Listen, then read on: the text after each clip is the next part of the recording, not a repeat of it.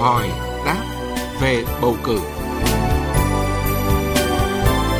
Hỏi đáp về bầu cử.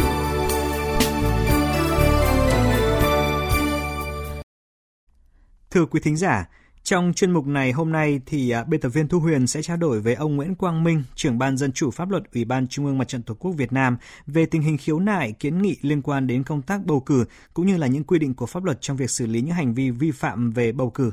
Và bây giờ thì à, xin được nhường lời cho biên tập viên Thu Huyền cùng vị khách mời. Thưa ông là hiện nay các đơn thư khiếu nại liên quan đến bầu cử thì có diễn biến như thế nào? Về cái việc khiếu nại tố cáo kiến nghị phản ánh những vấn đề liên quan đến công tác bầu cử là cái quyền của công dân theo quy định của hiến pháp và pháp luật. Còn việc tiếp nhận, xử lý và giải quyết những khiếu nại, tố cáo này thì thuộc trách nhiệm của các cơ quan tổ chức theo quy định của luật bầu cử đại biểu Quốc hội và đại biểu Hội đồng Nhân dân. Qua theo dõi tình hình khiếu nại tố cáo liên quan đến cái cuộc bầu cử lần này thì chúng tôi thấy có mấy cái điểm cơ bản sau. Cái thứ nhất, cũng như đã diễn ra tại những cuộc bầu cử đại biểu Quốc hội và đại biểu Hội đồng Nhân dân các cấp trước đây, khiếu nại tố cáo liên quan đến cuộc bầu cử lần này thì tập trung vào vấn đề tiêu chuẩn của người ứng cử, việc lập danh sách người ứng cử, việc thực hiện các thủ tục, trình tự trong quá trình tổ chức bầu cử, việc bảo đảm các quyền của người tự ứng cử. Trong đó, chủ yếu là đơn thư phản ánh, tố cáo liên quan đến người ứng cử, nhất là đối với người ứng cử đại biểu Hội đồng Nhân dân ở cấp xã. Thứ hai, so với số đơn thư khiếu nại tố cáo đến thời điểm này của cuộc bầu cử đại biểu Quốc hội và đại biểu Hội đồng Nhân dân các cấp nhiệm kỳ 2016, 2021 tổ chức năm 2016, thì cái số đơn thư khiếu nại tố cáo liên quan đến cuộc bầu cử lần này thì đã giảm đi đáng kể.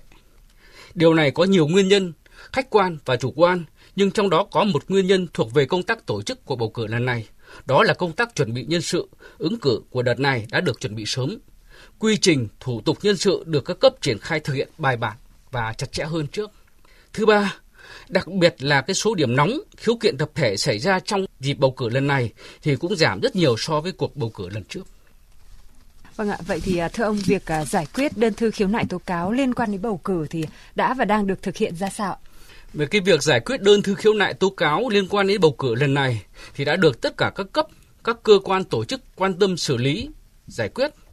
Có thể nói, đến nay thì về cơ bản các đơn thư khiếu nại tố cáo đều được tiếp nhận, xử lý theo đúng quy định của pháp luật. Việc xác minh, trả lời các vụ việc mà cử tri nêu đối với người ứng cử đại biểu Quốc hội đại biểu Hội đồng Nhân dân trong quá trình giới thiệu hiệp thương lựa chọn người ứng cử được thực hiện nghiêm túc, đúng thời hạn. Đặc biệt, trên cơ sở đơn thư phản ánh, kiến nghị và tố cáo của cử tri về người ứng cử, thì đã có những hội nghị cử tri nơi công tác, nơi cư trú của người ứng cử và hội nghị hiệp thương tiến hành biểu quyết và đã có một số người ứng cử đại biểu Quốc hội, đại biểu Hội đồng Nhân dân đã không đạt trên 50% cái số tín nhiệm của cử tri hoặc tín nhiệm của Hội nghị Hiệp thương và không được đưa vào danh sách những người đủ tiêu chuẩn ứng cử đại biểu Quốc hội, đại biểu Hội đồng Nhân dân. Dạ vâng, à, thưa ông là qua đơn thư khiếu nại tố cáo của công dân nếu mà phát hiện những cá nhân có hành vi vi phạm pháp luật về à, bầu cử thì sẽ xử lý như thế nào?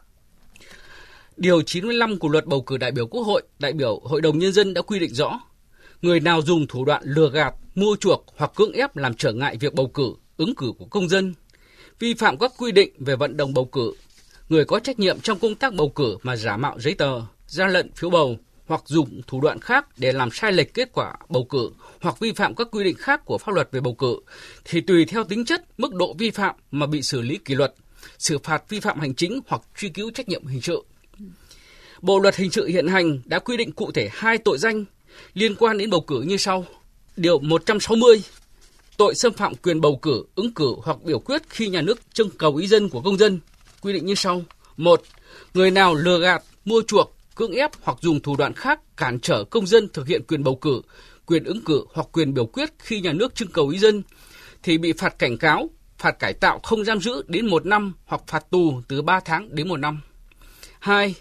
Phạm tội thuộc một trong các trường hợp sau đây thì bị phạt tù từ 1 năm đến 2 năm. A. Có tổ chức. B. Lợi dụng chức vụ quyền hạn. C. Dẫn đến hoãn ngày bầu cử, bầu cử lại hoặc hoãn việc trưng cầu ý dân. 3. Người phạm tội còn có thể bị cấm đảm nhiệm chức vụ nhất định từ 1 năm đến 5 năm. 2. Điều 161. Tội làm sai lệch kết quả bầu cử, kết quả trưng cầu ý dân. Người nào có trách nhiệm trong việc tổ chức, giám sát việc bầu cử, tổ chức trưng cầu ý dân mà giả mạo giấy tờ, gian lận phiếu hoặc dùng thủ đoạn khác để làm sai lệch kết quả bầu cử, kết quả trưng cầu ý dân thì bị phạt cải tạo không giam giữ đến 2 năm hoặc phạt tù từ 3 tháng đến 2 năm. Phạm tội thuộc một trong các trường hợp sau đây thì bị phạt tù từ 1 năm đến 3 năm. A. Có tổ chức. B. Dẫn đến phải tổ chức lại việc bầu cử hoặc trưng cầu ý dân. 3. Người phạm tội còn có thể bị cấm đảm nhiệm chức vụ nhất định từ 1 năm đến 5 năm.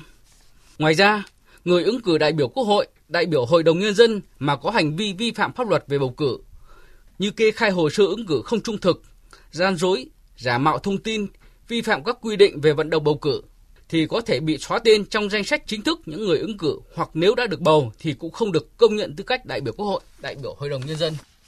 Vâng, xin à, trân trọng cảm ơn ông Nguyễn Quang Minh, trưởng ban Ban Dân chủ pháp luật Ủy ban Trung ương Mặt trận Tổ quốc Việt Nam đã tham gia chương trình cùng với chúng tôi.